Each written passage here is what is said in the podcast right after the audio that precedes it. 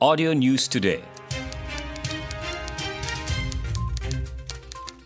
Audio News Today, edisi malam, 16 Julai 2020. Kementerian Pendidikan memperuntukkan sebanyak 1.252 bilion ringgit dalam tempoh rancangan Malaysia ke-11 RMK 11 2016 hingga 2020 bagi menaik taraf dan membangunkan semula bangunan sekolah yang daif di seluruh Sabah. Menteri Kanan Pendidikan Dr. Radzi Jidin berkata, peruntukan dalam RMK 11 itu adalah untuk membiayai kerja-kerja naik taraf dan membangunkan semula bangunan daif di 237 sekolah di Sabah. Manakala baki bangunan daif lain akan dinaik taraf di bawah RMK 12 dan tertakluk kepada keupayaan kewangan kerajaan. Peruntukan daripada program khusus penyelenggaraan institusi pendidikan digunakan kementerian untuk tujuan penyelenggaraan berdasarkan keutamaan mengikut skala impak. Sebanyak 39.5 juta ringgit diperuntukkan untuk penyelenggaraan di Sabah tahun ini. Dr. Radzi berkata demikian bagi menjawab soalan Ahli Parlimen Tuaran Datuk Seri Wilfred Madius Tangau di Dewan Rakyat mengenai langkah yang telah, sedang dan akan diambil kerajaan terhadap bangunan sekolah yang diisytiharkan sebagai tidak selamat digunakan oleh Jabatan Kerja Raya JKR. Sehingga 31 Mei lepas terdapat 466 sekolah di Sabah mempunyai bangunan yang tidak selamat dengan pengesahan Jabatan Pendidikan Negeri, Pejabat Pendidikan Daerah dan JKR antaranya bangunan asrama dan flat guru sekolah menengah kebangsaan SMK Tun Fuad Stevens Kiulu. Dr. Radzi berkata mengikut perancangan, kerja-kerja membaik pulih asrama dan kemudahan lain di sekolah berkenaan akan dapat diselesaikan dalam tempoh 8 bulan selepas proses perolehan dibuat. Pihak JKR telah pun bercadang membuat pelawaan tender pada Mac lepas. Bagaimanapun pelawaan tender itu ditangguhkan berikutan perintah kawalan pergerakan. Terkini, JKR Malaysia telah pun membuka iklan tender pada 30 Jun lepas dan akan ditutup pada 3 Ogos depan. Memandangkan asrama tidak selamat digunakan, Dr. Radzi berkata pihak sekolah telah mengubah suai Dewan Makan, rumah guru dan bilik darjah untuk dijadikan asrama sementara bagi 114 pelajar, 58 murid menginap di bangunan berdekatan dengan sekolah manakala 143 murid lagi pula berulang alik dari rumah ke sekolah.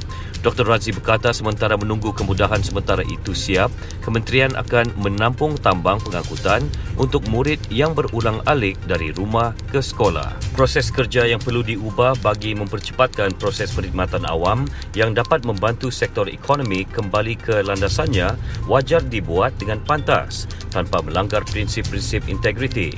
Ketua Pengarah Perkhidmatan Awam Datuk Muhammad Khairul Adib Abdul Rahman dalam satu kenyataan media menegaskan pentadbiran kerajaan memerlukan proses kerja lebih teratur dan terancang khususnya ketika negara ini dalam peringkat pemulihan COVID-19. Menurut Datuk Muhammad Khairul Adib, prosedur dan cara kerja serta lapisan dalam membuat keputusan perlu dikurangkan dengan memberi kuasa tertentu kepada pihak bertanggungjawab dan ketua-ketua jabatan untuk membuat keputusan segera. Ini kerana keputusan penting perlu dibuat dengan kadar segera kerana kelewatan bukan sahaja menjejaskan pihak terlibat malah turut memberi kesan kepada sosioekonomi negara. Kenyataan itu dikeluarkan selepas majlis penyerahan sijil penghargaan, kad pesara dan surat kelulusan faedah kepada 11 pesara Jabatan Persekutuan dan Negeri Sabah. Beliau turut menzahirkan penghargaan kepada penjawat awam yang memainkan peranan penting sama ada sebagai barisan hadapan atau petugas belakang tabir dalam usaha memerangi penularan pandemik COVID-19. Kerajaan Sabah membenarkan beberapa aktiviti beroperasi semula sejak semalam.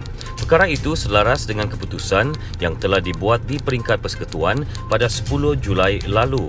Ketua Menteri Sabah Datuk Seri Panglima Muhammad Syafiee Abdal dalam kenyataannya memaklumkan aktiviti yang dibenarkan termasuk arket permainan, taman hiburan dalaman, hiburan pendidikan, gimnasium permainan kanak-kanak, hiburan permainan berasaskan, peralatan mesin hiburan teknologi dan pusat karaoke keluarga. Datuk Muhammad Syafiee menyatakan demikian dalam satu kenyataan di Kota Kinabalu.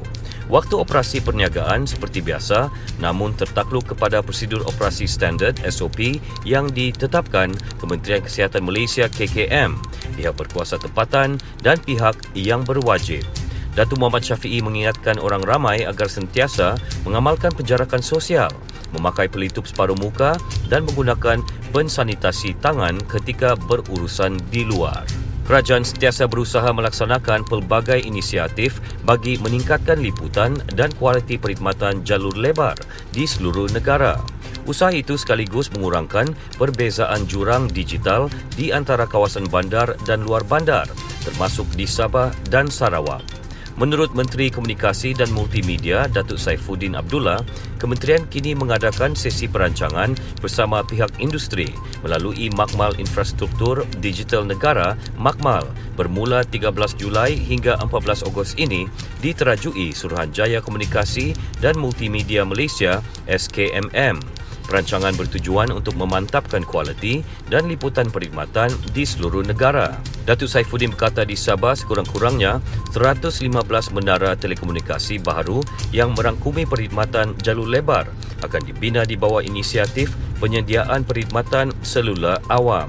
Selain itu, katanya sebanyak 10 stesen pemancar 4G baharu serta 266 penaik tarafan telah dilaksanakan secara komersial oleh pihak pemberi perkhidmatan di negeri yang telah siap dan beroperasi pada tahun ini. Beliau menyatakan demikian dalam jawapan bertulis yang dimuat naik menerusi laman sesawang rasmi Parlimen. Tindakan undang-undang akan diambil terhadap mana-mana individu dari luar negara yang gagal mematuhi arahan untuk menjalani saringan COVID-19. Menurut Pengarah Kesihatan Negeri Datuk Dr. Christina Rundi dalam kenyataan memaklumkan Jabatan Kesihatan Negeri Sabah JKNS tidak berkompromi dalam hal itu demi memastikan Sabah bebas daripada penularan jangkitan dari luar negara. Datuk Dr. Christina berkata, JKNS juga telah menetapkan setiap individu yang masuk ke negeri ini perlu melengkapkan borang pengisytiharan kesihatan kemasukan ke negeri Sabah dan borang penilaian risiko penularan jangkitan COVID-19 secara manual. Bagaimanapun, borang secara dalam talian akan dapat diakses dalam tempoh terdekat. Datuk Dr. Christina berkata sejak Perintah Kawalan Pergerakan bermula sehingga 14 Julai lalu, seramai 376,464 orang telah memasuki Sabah melalui jalan udara, laut dan darat. Beliau turut menegaskan setiap individu yang telah diarah untuk dikuarantin perlu mematuhi perintah itu dengan penuh tanggungjawab. Jelasnya tindakan boleh diambil di bawah Seksyen 24 Akta Pencegahan dan Pengawalan Penyakit Berjangkit 1988 sekiranya gagal mematuhi arahan itu. Sehingga semalam tiada pelanggaran perintah kuarantin dilaporkan. Sekian berita Audio News Today disampaikan Konstantin Palawan. Audio News Today diterbitkan Audio Studio Works dan diedarkan dengan kerjasama Sabah Info. Ikuti lebih banyak berita di Telegram t.me slash Sabah Audio News Today.